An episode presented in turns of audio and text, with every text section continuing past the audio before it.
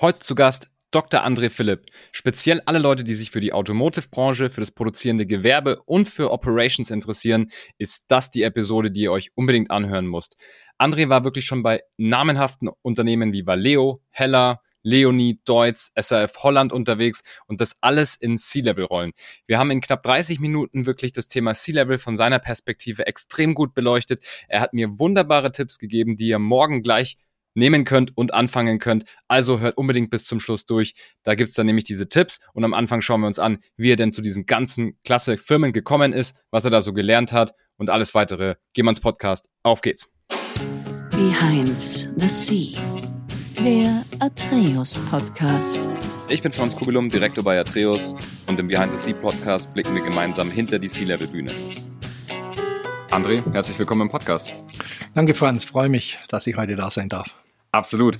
Du hast schon einige sehr, sehr coole Stationen auf der Vita. Da sind unter anderem Leonie, da sind SAF Holland jüngst. Ähm, magst du dich kurz mal vorstellen und einfach mal sagen, äh, ja, was aktuell auf deiner Agenda steht? Gerne. Äh, mein Name ist André Philipp. Ich war 13 Jahre insgesamt als Expat im Ausland und bin da seit 2019 ähm, wieder zurückgekehrt zur Firma SAF Holland SE, war da im Vorstand und habe meinen Vertrag jetzt äh, Ende Juni beendet. Also momentan gerade ein bisschen Reflexion, bisschen Luft schöpfen, Kraft schöpfen und vor allem auch endlich mal ein bisschen mehr Zeit und Fokussierung auf die Frau und mein Kind, auf die Familie. Super. Wie fühlt sich das an gerade?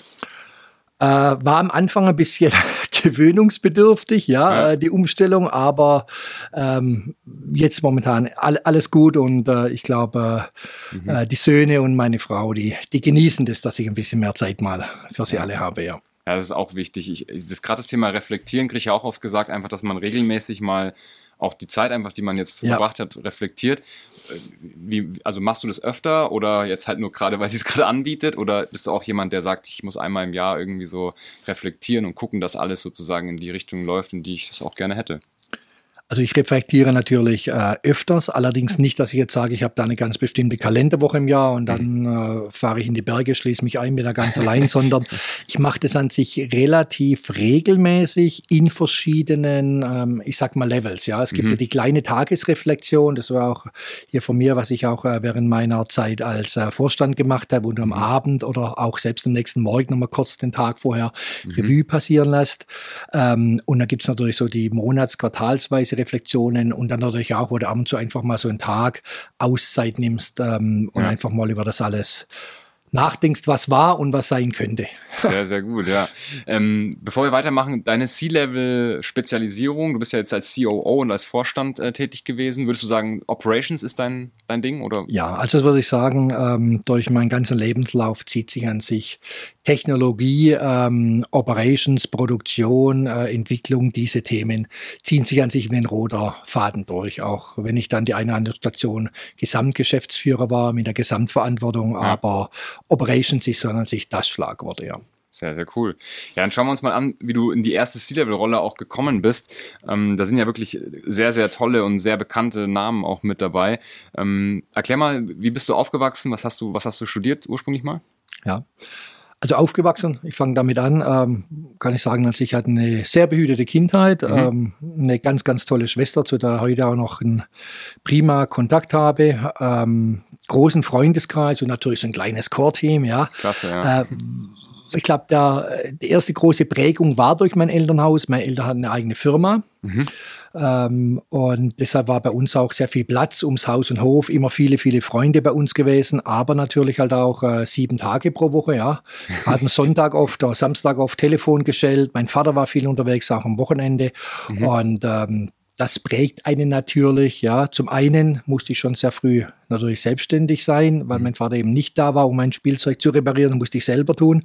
ähm, aber ja. zum anderen natürlich sieht man halt auch die Notwendigkeit. Meine Eltern waren immer fleißig, hart gearbeitet und das prägt einen, ne?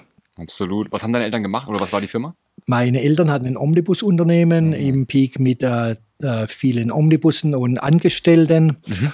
Und äh, große Fahrten gemacht, natürlich in Deutschland, aber vor allem auch hier im europäischen Ausland, auch viel Skandinavien, England.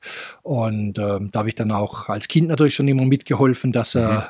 entsprechend herzurichten, die Omnibusse und bin da ja viel umhergekommen dann schon in meinen jungen Jahren. Ne? Stimmt. Wäre das auch eine Möglichkeit gewesen, dort dann einzusteigen? Absolut, absolut. Und das war auch ähm, ein Punkt, äh, so während dem Studium, wo das ganz intensiv in der Familie diskutiert wurde, ob ich ich äh, die Firma weiterführe, weil mhm. das war ja dann schon die zweite Generation. Mein Vater hat es von seinem Vater. Ah, okay. Wäre auch bestimmt ähm, ihm lieb gewesen, aber mm, ja, man, man, man muss die Liebe zu was haben, ja, und ich hatte da nie die Affinität dazu. Und von daher hat mich dann doch mehr in okay. die Wirtschaft äh, gezogen nachher, ja. Und, okay. Ja. ja. macht Sinn.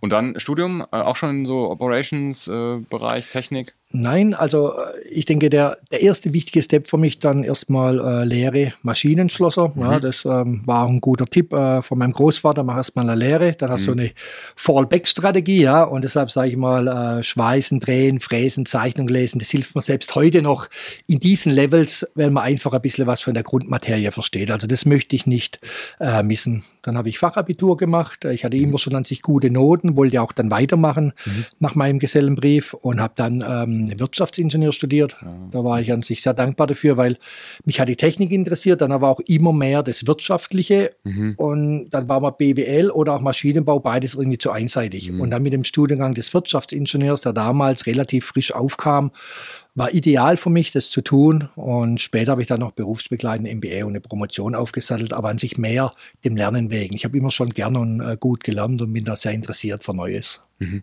Ja, das ist interessant. Ich habe sehr viele Gäste da, die auch im, im C-Level oder generell in der Geschäftsführung sind und die mir erzählen, erst eine Lehre gemacht. Also das, ich glaube, dass das so ein, es gibt so jetzt die Generation mir und vor mir, die, die haben das nicht gemacht. Ist eigentlich auch recht schade. Und jetzt ist, glaube ich, wieder trendiger geworden, dass man auch wieder erst eine ja. Lehre macht und dann vielleicht ja, danach noch aufsetzt. Ja, ja. spannend. Erzähl, wie, ist es, wie hat sich das erste geschäftsführende Mandat dann ergeben? So, also wann, wann, wann bist du da ja. ja gut, nach dem Studium war natürlich die Frage. Was tun und da ist man erstmal lost. Also äh, mhm. hat mir so viele Möglichkeiten und ähm, dann war mein allererster Job ähm, war bei der Firma OCE, Hochleitungsdrucker, Printer, solche Sachen. Ja, war ich auch sehr, sehr erfolgreich schon im ersten Jahr, sehr, sehr gut verdient. Mhm. Allerdings war das halt ähm, sehr wenig Technik.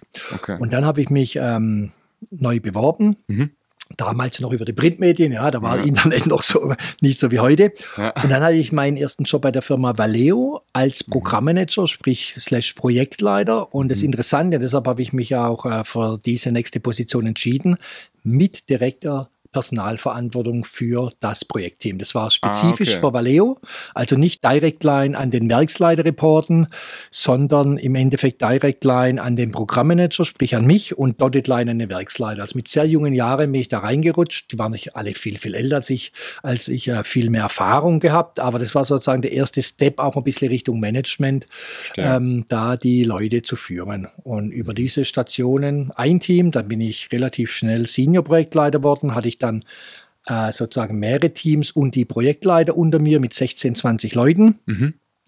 Und dann war eben kurz vor Weihnachten damals äh, der Anruf äh, vom Divisionleiter, dass man mich gerne als Valeo Beleuchtung Deutschland GmbH mhm. Chef hätte. Und ich habe extra nochmal nachgeschaut. Ich war damals 33, äh, war ja. einer der Jüngsten, sogar der Jüngste dann. Und das war bis dato, bis heute an sich der größte Schritt in meiner Karriere, weil ich war an sich nicht vorbereitet. Kurz mhm. vor Weihnachten war der Anruf, 2. Januar ins Büro. Da war alles leer, der Altgeschäftsführer nicht mehr da und jetzt mach mal. Ne? Mhm. Und das war sozusagen die erste Geschäftsführungsposition damals, mhm. die ich dann inne hatte. Wie ging es denn danach weiter und wie ging es in die nächsten äh, C-Level-Mandate bei dir? Ja, also bei Valeo Beleuchtung Deutschland ähm, GmbH war ich sehr, sehr stark auf europäischem Ground ähm, unterwegs. Ja, äh, Spanien, Frankreich, sehr viel England, aber natürlich auch Osteuropa. Mhm. Mich hat natürlich aber die Internationalität etwas äh, wirklich gereist. Das hat mir gefehlt. Und dann war eben das Angebot ähm, von der Firma Hella nachher als Geschäftsführer South Carolina, mhm. der Hella Inc. Ähm, nach USA zu gehen und das war für mich dann wirklich dieses internationale Sprungbrett. Ich glaube, mhm. dass man dann noch einmal zusätzlich geholfen hat nachher für die Sea-Levels. Da war ich für eine gewisse Zeit, da bin ich nach Europa. Dann äh, kurz nachdem ich da war, hat man noch mal eine äh, drei Monats äh, Bitte an mich Okay. gehabt, das Werk in China äh, etwas ähm, aufzuräumen. Ja, Ja. dann war ich äh, Geschäftsführer in China und aus den drei Jahren ist insgesamt dann elf Jahre China geworden. Wow, wow, da war ja. ich bei Hella äh, und dann eben aus China gewechselt äh, zu Leoni, auch nach China. Mhm. Allerdings auch mit europäischer Verantwortung und ähm, danach dann im Board in Deutz in China für das Joint Venture und dann eben, wie gesagt, zurückgekommen 2018 aus dem Ausland und dann ab dem Januar 2019 bei SRF Holland. Also das waren so die Stationen, denke ich mal, wirklich von der Basisausbildung der Lehre, Abitur, Wirtschaftsingenieur und dann eben mit den ersten Steps Personalverantwortung über die verschiedenen Stufen, dann nachher wirklich in den C-Level rein, dass er da auch einen robusten, guten Unterbau hat. Ja, Nicht schlecht, ja. Die Internationalität ist ja auch immer so, ein, so eine Sache.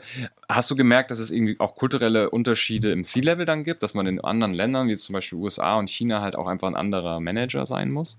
Absolut. Also äh, selbst bei ähm, SF Holland hatte ich ja 18 Werke äh, global und da musst du dich wirklich immer auf die Region einstellen, auf die Leute einstellen. Da gibt's eben ähm, schon die Nuancen.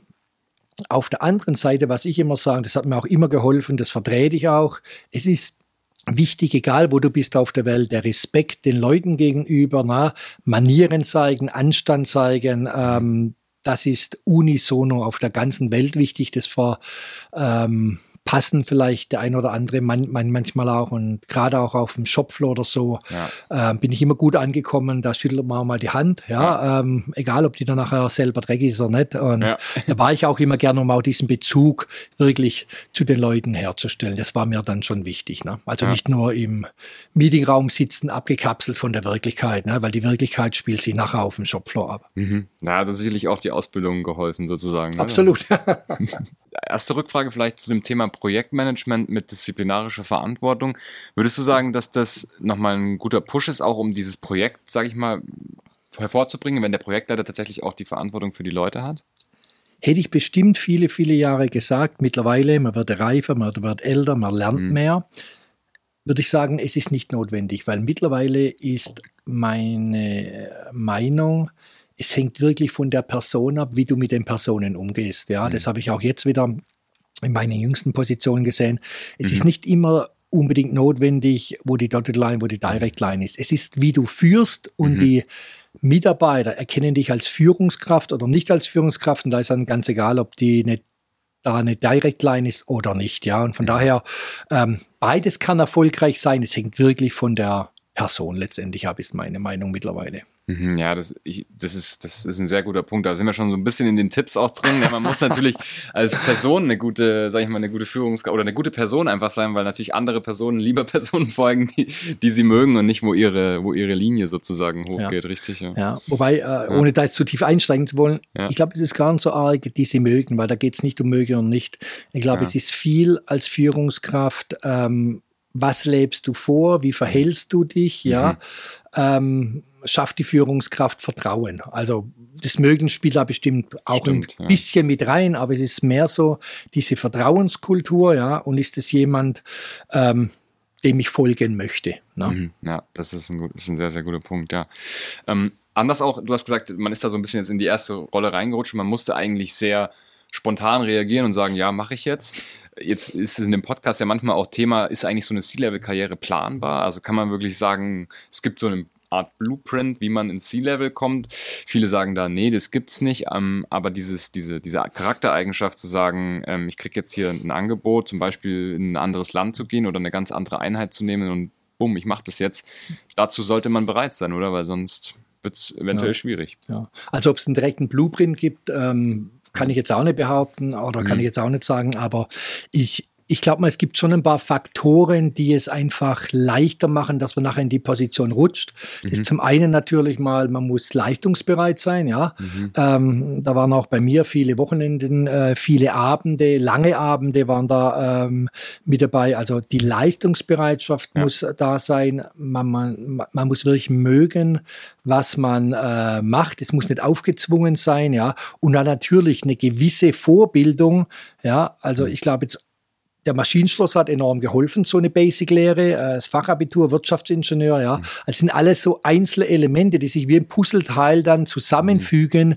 Und dann natürlich ist die Chance wesentlich größer, dass man danach in so ein C-Level reinrutscht, als wenn dieser Unterbau völlig gänzlich fehlen würde. Mhm, das stimmt, ja.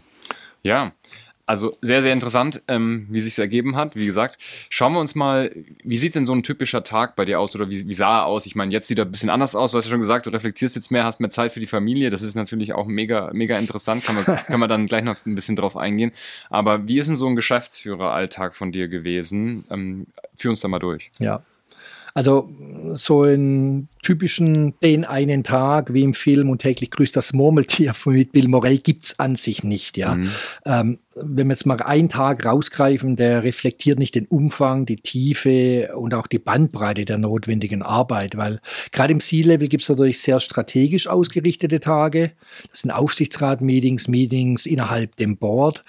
Ähm, und es gibt natürlich operative Tage, wenn ich äh, Werksbesuche mache und da mit dem Team on the ground arbeite. Aber wenn man es einfach so mal ein bisschen rausgreift, ein normaler Bürotag bei mir ähm, hat dann sich immer so gegen fünf angefangen, weil ich sehr, sehr gern sehr früh morgens ähm, in den Gym gehe. Mhm. Da ist noch leer, kann man tun. ja. ähm, Duschen ansehen, Kaffee, äh, Büro und Gern bin ich auch zwischen sieben, halb acht morgens dann im Büro gewesen. Da ist noch ruhig. Da kann man dann wirklich, äh, wenn da nicht spezielle Calls mit Asien sind, erstmal kurz einen E-Mail-Check machen, mhm. ein paar wichtige Projekte arbeiten, nicht allzu lange, aber mal fokussiert, mal für eine Stunde, 90 Minuten.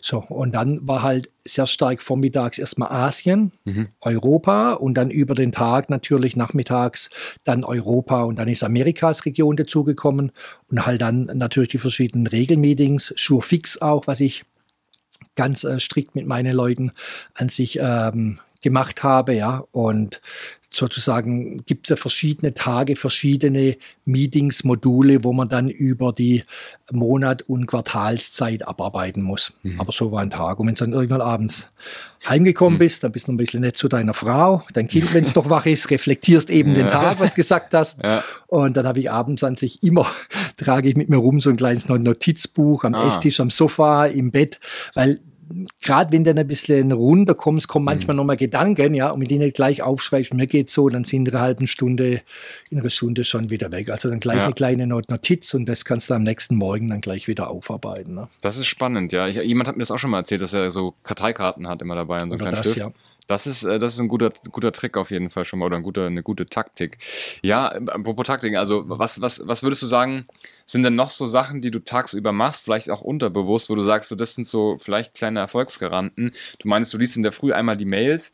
Wenn dann tagsüber Mails reinkommen, guckst du dir die dann auch an oder sagst du, nö, ich lese einmal in der Früh, einmal abends, so als Beispiel? Oder mhm, was ja, hast du denn da ja. so Erfolgsrezepte? Nee, E-Mail ist ein ganz, ganz äh, toller Punkt. Das habe ich ja mir selber getestet, das habe ich auch irgendwo gelesen, das glaube ich auch ich schaue schon mehrfach am Tag, aber ich versuche das zu bündeln, weil natürlich sind wir alle abends ausgelaugt aufgrund den vielen Informationen, die auf uns einströmen, viele Entscheidungen, auch kleine, große, die wir tagsüber treffen müssen. Aber was dich auch wirklich Energie raubt, das ist, mhm. wenn man sozusagen jede zehn Minuten immer aufs E-Mail schaut, also häufig wechselnde Aufgaben. Ich schaue aufs mhm. E-Mail, dann mache ich wieder ein Telefonat, dann mache ich hier wieder weiter. Also dieses stetige Wechsel, wenn du dann bündelst, ja, und sagst, pass auf, jetzt machen wir zwei Stunden Aufgabe oder ich mache wirklich mal einen Schuh fix, fokussiere mich auch auf den Menschen, der da vor mir sitzt oder mhm. auf das Team und dann schaue ich nach einer gewissen Zeit wieder E-Mails. Das ähm, bedarf dann schon weniger Energie von dir, ja. Und dann ja. hatte ich natürlich auch das Glück, jetzt auch in der jüngsten Position eine absolut super Assistentin zu haben. Und mhm. die hatte meine E-Mails auch gescreent. Wenn dann mhm. da was gewesen wäre, während ich im großen Meeting war, dann hätte ich mich dann auch entsprechend ähm, informiert. Mhm, sehr gut. Weil du es gerade sagst, und wir haben es, glaube ich, im Podcast auch noch nie behandelt, wie ist denn die Zusammenarbeit mit der Assistenz? Weil es gibt ja unterschiedliche Arten. Manche, da ist das wirklich so rechte Hand, bei manchen ist es vielleicht ein bisschen mehr so administrative Assistenz. Mhm. Wie hast du das so gehandhabt? Na gut, ich hatte das Glück, in der letzten Position wirklich äh, Over-the-Top-Assistentin äh, ja. gehabt zu haben. Also wirklich absolut äh, äh, super und es war weit mehr als äh, die rechte Hand. Mhm. Äh, und da habe ich auch gern viele äh, Projektthemen dann mhm. übertragen, ja. Und ähm, also die ganze Bandbreite wurde ja. da wirklich absolut top gemanagt und ähm, auch mich. Ich bin an sich sehr, sehr pünktlich und sehr organisiert, aber auch mhm. da natürlich so die, die Nuancen, wenn da jemand im Büro sitzt, dann rechtzeitig eine Info mal zu geben, ja, mhm. noch zehn, noch fünf Minuten und so weiter. Also das, das ist schon sehr, sehr wichtig. Also ich glaube, dass man kann wesentlich erfolgreicher und ähm, effektiver mhm. sein, wenn man da so jemand äh, ja. bei sich im Vorzimmer sitzen hat. Absolut, ja. ja. Ja, sehr guter Tipp. Hast du abends dann, wenn du sagst, du bist fertig und kommst dann nach Hause, hast du da irgendwie noch so eine Art Ritual, wie du dann den Tag abschließt? Oder, oder sagst du dann vielleicht, du liest auch ab, ab sofort vielleicht keine Benachrichtigungen mehr, wenn du sobald du zuklappst und nach Hause fährst oder sowas in der Art? Nein, also, also das Benachrichtigung, die habe ich immer noch gelesen und vor allem auch immer kurz bevor ich ins Bett gegangen bin, nochmal mhm. ähm, kurz durchgelesen. Das Einzige, was ich gemacht habe, richtig oder falsch, mag jeder selber entscheiden, wenn ja. ich abends dann final ins Bett bin, was ja auch nicht so früh war, ja. habe ich das Telefon abgeschalten. Weil okay, ich dann sage, okay, ja. theoretisch, wenn es jetzt irgendwo auf der Welt in einem Werk brennt, ja, ist es gut, wenn ich das weiß, um zwei Uhr nachts, aber helfen, dann kann ich erstmal auch nicht, ja. Und ähm, die wichtigsten Leute hatten meine Privatnummer, als wenn da jetzt irgendwas ganz Extremes gewesen wäre, vor allem aus dem Werk in Deutschland, wo ich ja dann auch vor Ort war, mhm. dann hätten die mich trotzdem informieren können. Aber da kommt ja auch wieder dazu jetzt, es ist ja auch wichtig, mhm. ähm, dass du deine Mannschaft aufbaust. Ja, das ja. ist ja der, der Schlüssel des Erfolges. Ja, ähm, und viele denken, sie sind da der Lonely Superstar und das wird mhm. nicht funktionieren. Ja, mhm. du musst die Mannschaft coachen, du musst die Mannschaft aufbauen. Ja, mhm.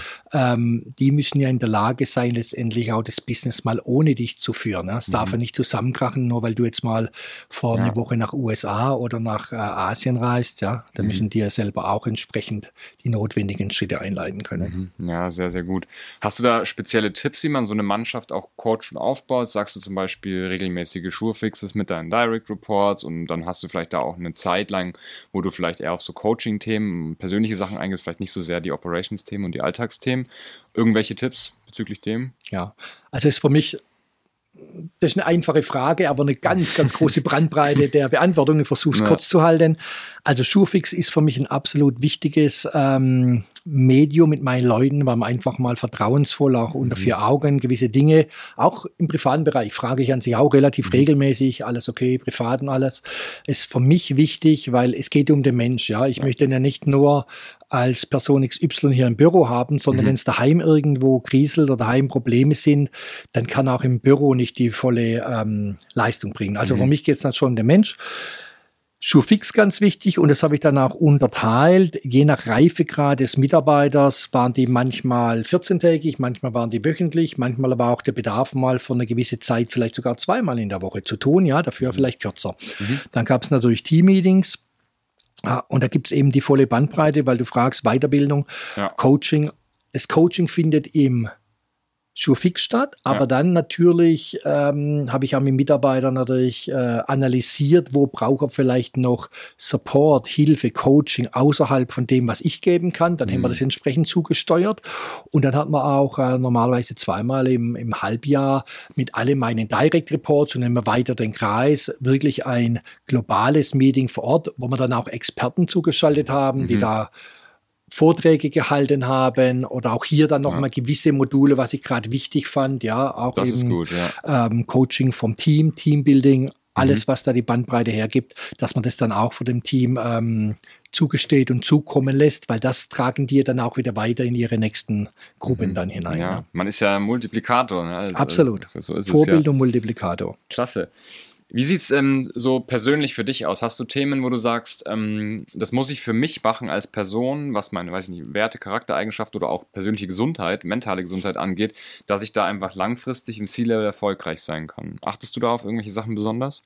Ja gut, das eine ist natürlich generell, dass man den Körper ähm, fit hält. Das ist ja schon mal das A und das O. Mhm. Was ich aber noch für mich tun muss, ähm, also ich bin sehr stark ähm, KPI getrieben, ja. Okay. Also ich bin auch jemand, der sehr stark visuell arbeitet, ja. Mhm. Natürlich kann ich zuhören und schon fix, aber ich habe immer mein Buch und das schreibe ich sehr, sehr detailliert mit, dass man dann auch nochmal Dinge nachschauen kann und deshalb KPI-System aufbauen, äh, mit mhm. den ganzen Indikatoren vergleichen, ja. Was haben wir vereinbart, was soll sein, was was mhm. ist, ja in allen mhm. Bereichen, um dann entsprechend da mit dem Mitarbeiter zu sprechen, mhm. based on Data and Facts, nicht einfach so frei aus dem äh, Raum heraus. Also diese Visualisierung und diese Kennzahlen, das brauche ich an sich schon mhm. für mich um erfolgreich sein zu können. Ne? Okay, nicht schlecht, ja. Und, und selber so Sachen, wo du sagst, vielleicht hast du selber ja auch einen Coach oder so, so ein Führungskräfte-Coaching oder C-Level-Coach sozusagen in der Art. Oder weiß ich nicht, Meditation, autogenes Training, irgendeine besondere Ernährung, irgend sowas in dem, in dem Stil? Ja, also natürlich keine besondere Ernährung. Gut, natürlich ähm, so gut wie fast kein Alkohol. Äh, mhm. ein, einfach, ja, ja. Brauche ich nicht. Äh, gesunde Ernährung, vernünftige Ernährung, ähm, viel, viel äh, Sport, den Körper fit zu halten. Mhm. Ähm, so einen direkten C-Level-Coach hatte ich jetzt nicht gehabt, mhm. aber wenn es denn die Zeit hergegeben hat, das war mhm. halt doch nicht jedes Jahr, dann bin ich ja gern mal in ein externes Seminar gefahren, um da noch mal ein bisschen äh, neue Impulse aufzunehmen. Ansonsten hat man ja auch viel Austausch mhm. unter anderem C-Levels in verschiedenen Gremien ähm, gehabt, wo man dann ja auch im Gespräch immer wieder Impulse bekommen hat. Ne? Mhm. Sehr, sehr interessant, ja.